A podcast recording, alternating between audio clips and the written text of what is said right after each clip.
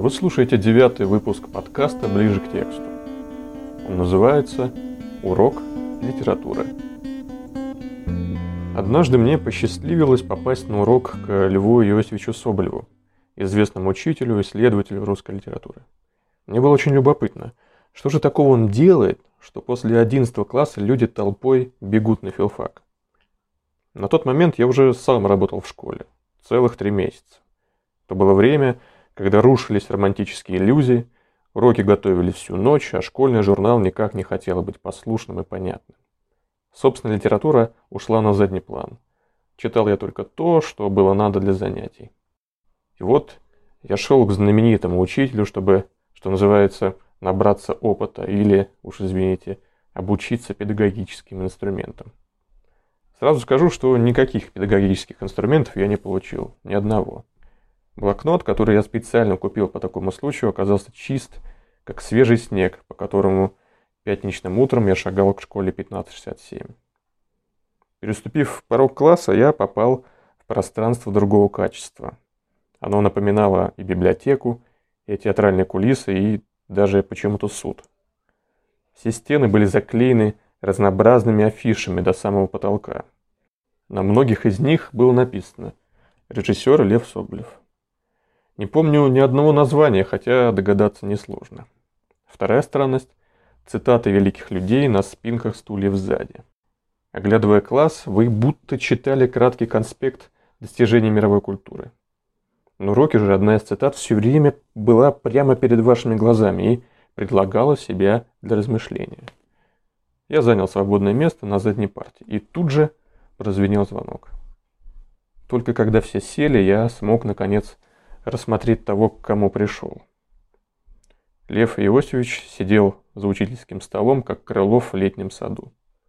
Та же прическа, телосложение, монументальность. Немного наклонив голову вперед, он смотрел из-под лобья куда-то в пространство и что-то внимательно слушал, напоминая рыцаря в ожидании сигнала к атаке. Вокруг него всюду были книги. Они лежали, стояли, может даже висели на нем, как внуки на любимом деде. Карамазовский бес желал стать семипудовой купчихой. Если бы русская литература захотела воплотиться, то взяла бы себе облик Льва Иосифовича. Я достал свой блокнот, готовый вносить туда педагогические инструменты. За 40 минут я не записал ничего. Это была просто лекция.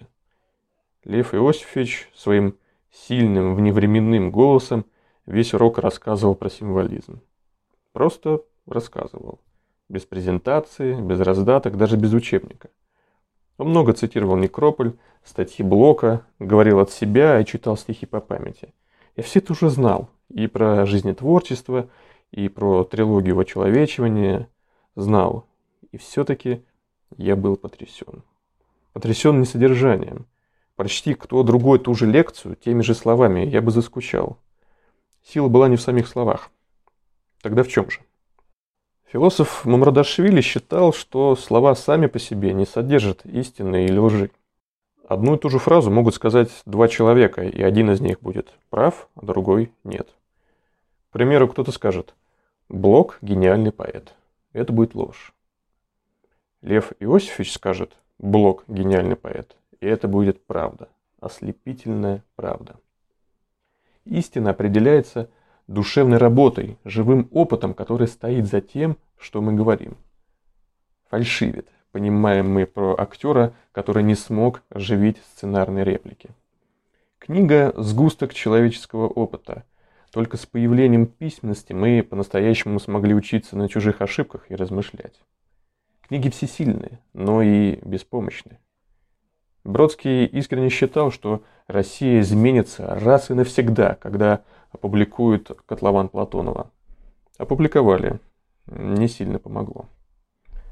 Мы нуждаемся в настоящих книгах, как в умной беседе на главные темы. Но и настоящие книги нуждаются в нас. Особенно сейчас, когда из-за огромного количества написанного произошла инфляция слова. Все читают каждый день. Соцсети, новости, смски. И кажется, что классическая литература состоит из тех же слов – только непонятных и скучных. Книги бессильны. Нужны люди, которые покажут, что литература – это всерьез, что поэзия может быть смыслом жизни, что прочитанный роман способен стать наравне с детскими воспоминаниями. Рассуждения, нотации не работают. Имеет цену только личный пример преданности делу и искренность. Когда со стороны можно сказать, да, он по-настоящему живет литературой. Именно поэтому важна традиция передачи понимания от человека к человеку. Это верно для всех областей, будь то физика или садоводство, но это особенно важно в искусстве, где более зыбкие критерии, а польза условна. Конечно, не для всех стихи смысл жизни. И не нужно всех заставлять читать. Об этом я уже говорил не раз. Но вот показать образец серьезного отношения, это мы можем. Олимпийскими чемпионами становятся единицы, но они задают планку самоотдачи и любви к своему делу. Представьте себе урок физики, биологии, истории, неважно, который наводит ученика на простую мысль. Да, это что-то большее, чем школьный предмет. И пусть так будет не всякий раз и не у всех учеников, но хоть иногда.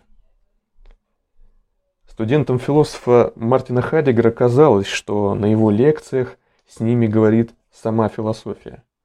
На том уроке со мной говорила сама русская литература. Я шел за педагогическими инструментами, а получил нечто более важное. Я понял, что все приемы и технологии бесполезны, если им нечего передавать не только способ поделиться личным отношением к предмету и организовать для детей самостоятельное понимание. Учитель литературы прежде всего сам читатель, неравнодушный, может быть пристрастный, но живой и развивающийся. И этого читателя необходимо беречь, выделять ему время и охранять от суеты. Именно через него в класс, в мир проходит литература. Такова планка, до которой мне еще расти и расти. На том уроке Лев Иосифович отвлекся, чтобы рассказать о Рите Райт, знаменитой переводчице, с которой он дружил. Уже в десятые годы 20 века она была в гуще литературной жизни, общалась с Маяковским, Хлебниковым, Ахматовым, Стернаком и многими другими. «Через два рукопожатия, — говорил Лев Иосифович, мило улыбаясь, — я знаком со всем Серебряным веком, когда прозвенел звонок, я подошел к нему, поблагодарил за урок и, хоть это было не к месту, протянул руку для рукопожатия. И получил его. Три рукопожатия до Маяковского. Тоже неплохо. На сегодня все. Берегите себя, своих близких. Давайте быть ближе к тексту. Удачи!